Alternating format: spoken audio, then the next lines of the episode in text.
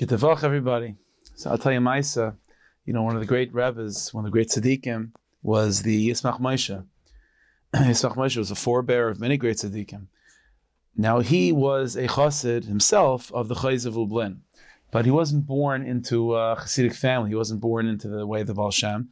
He was born into a little bit of a misnagdisha family, a family that was opposed to the ways of Hasidus. Now, it was a whole journey of how the Yismach Moshe found himself by the Chais of Lublin, but Yismach Moshe was known as a genius in learning, a huge, huge Talmud Chacham, and the story goes that he was getting more and more involved in Pnimis HaTorah and Kabbalah, and through learning those Svarim in that aspect of Torah, he became more and more drawn to the way of the Baal Shem Tov.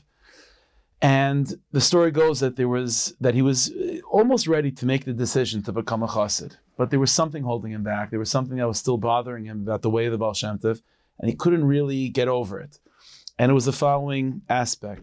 The Yismach Moshe himself was extremely sensitive to Galus, very, very sensitive to Galus. He was someone that was always longing for Mashiach, always very sensitive to the pain and the suffering of the divine presence in Galus, to the Jewish people in Galus. He was someone that fulfilled the mitzvah of mourning over the Beis Hamikdash very, very intensely. And so the Yismach Moshe was always bothered with how is it that by the Chassidim, one of the big inyanim by the Baal Shem and his students is to be besimcha. And it always bothered him. He understands. I understand, said the Yismach Moshe, that being besimcha is very important. I understand, but L'maisa, we're in Galus. L'maisa, there's no Beis Hamikdash. And the pain of Galus was so acute to the Yismach Moshe that it always was a big difficulty for him. If I'm going to become a chassid, how could I embrace the avodah of simcha to the fullest degree if l'maisa were in Galus? And this is something that was plaguing him and was holding him back. But at some point he decided, you know what, let me speak to one of the tzaddikim about it and we'll see what happens.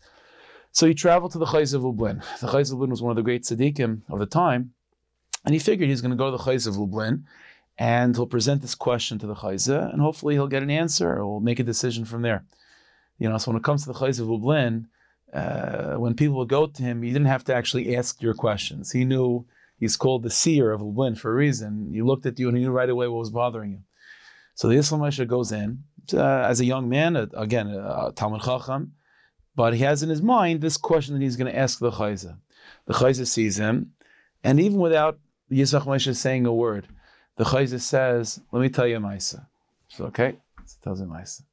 He says the following mashal. The Chozeh said, he said, the kings of old, for entertainment purposes, so they couldn't go to the movies or go to a ball game.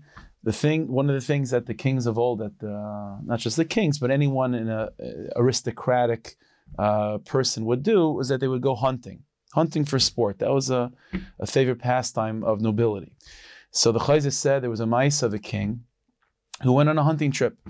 And when the king goes on a hunting trip, he's not wearing his royal clothing. He's wearing his, the clothing of a peasant, of a maybe a little bit higher than a peasant, but he's wearing hunting clothing. So he's going there with his entourage, and obviously he has a whole escort with him. The king is someone that has never really spent any time in the wild or by himself. He's born and raised in a lap of luxury, but he goes on a hunting trip. So said the Chozeh, the Maisa is, the king is out there with the Chaver, and all of a sudden, storm clouds come, and the sky darkens, and lightning and thunder. It becomes a torrential downpour, and it's and becomes even dangerous. Trees are being hit by lightning all around them. It becomes very, very frightening, and everyone starts scattering. And all the members of the entourage, they partially forget that their job is to save the king, to protect the king. They're worried about themselves at that moment. So everyone scatters, and the king is never left by himself. So he figures to himself, listen, everyone's running for shelter. I'll run for shelter. So he runs. But again, he doesn't know how to deal with the forest and the wilderness.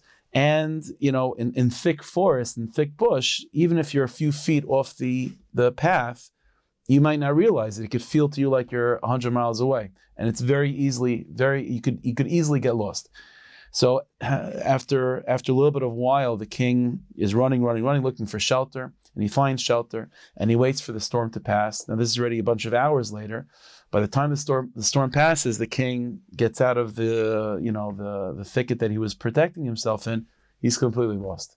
Now, meanwhile, everyone, all of his entourage, they realize what they did. They're a little bit nervous about getting into trouble about that. So they sort of kind of look around, but they go home. They go back to the palace, and Nebuch, the king, is mamish by himself.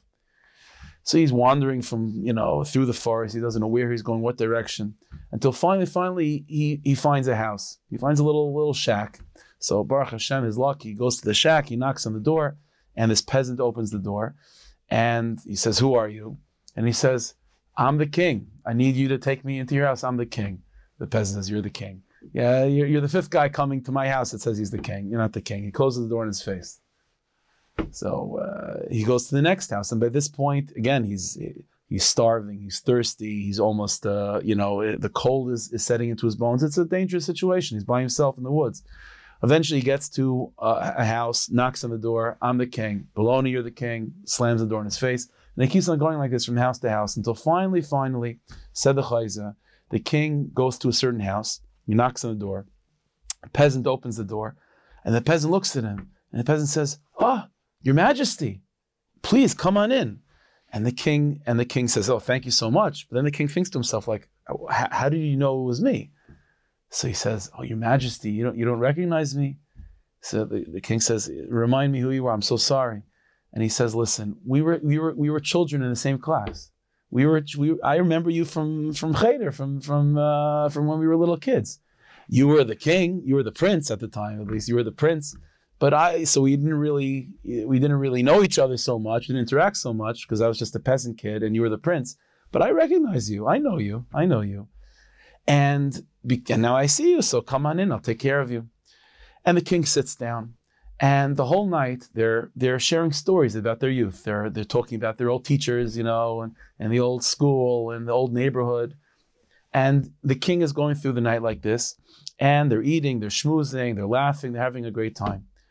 And at the end of the night, when the sun comes up and it's time for the king to get directions from the peasant to get back to the palace, the king notices that the peasant begins to cry. And the king turns to him and says, "Yanka, why are you crying?" He says, "Why am I crying?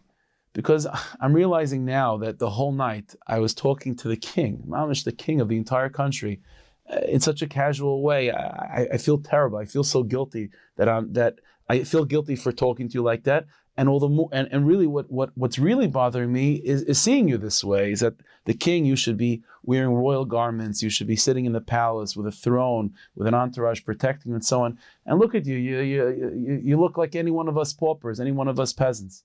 And I shouldn't cry." So the king turns to him and he says, "Listen, Yankel, I'll tell you the truth. Itaka is a bizayin. It is beneath my dignity to be in this situation. It is worthy to cry about. But I'll tell you something between me and you, Yankel. I never had a night like this that I can remember. Whenever I'm in the palace, whenever people talk to me, it's Your Majesty, the King. And they're always talking like third person. I can never truly be myself. No one is themselves with me because there's always this, air of royalty around me." But the king says to the Yankel, he says, "Yankel, this was the first time in my entire life, really, that I honestly had a normal conversation with an old friend." And he says, "Yankel, maybe it's kedai to cry over my situation, but as far as I'm concerned, I'm laughing and smiling over my situation because I know I'll get back to the palace. I'll get there. I'm not so concerned. You'll give me good directions. I'll get there. But this night that we were able to just to schmooze like old friends without having guards, without having any gabayim in between us, this is something that gave me a lot of nachas." That's what the king says. Says the Chozeh to Yismach Moshe, "No, of course, golus is difficult. And of course, there's reason to mourn and be sad over the fact that the King of all kings is walking the streets of the world like a pauper and like a peasant. But there is something to say, and there is something to celebrate over the fact that Dafk in that situation, where the Ribbono Shel Olam is in exile, there's something to celebrate over the fact that we have the schus of taking him into our homes and being able to talk to Ribbono Shel Olam like old friends." And that's what a Jewish soul is, The Ribbono Shel Olam, when a Jewish soul comes in contact with the Borei Olam, we recognize him from the old country, We recognize him from Cheder. We recognize him from what it was in Shemayim. And only the Ribbono Shel Olam and us are able to talk like good old friends. When the Ribbono Shel Olam was in his palace, there's already Gabayim. There's a lot of malachim between us and him.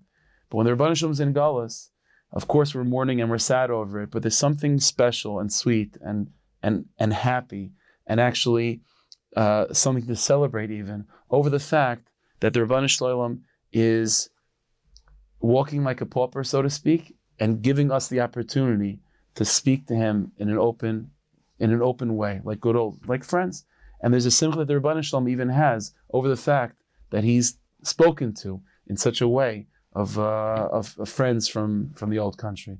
And from that, Yismach Moshe was able to become a chassid. Hashem should bless us that we should be zeicha to experience Geula and bring the king back to the palace.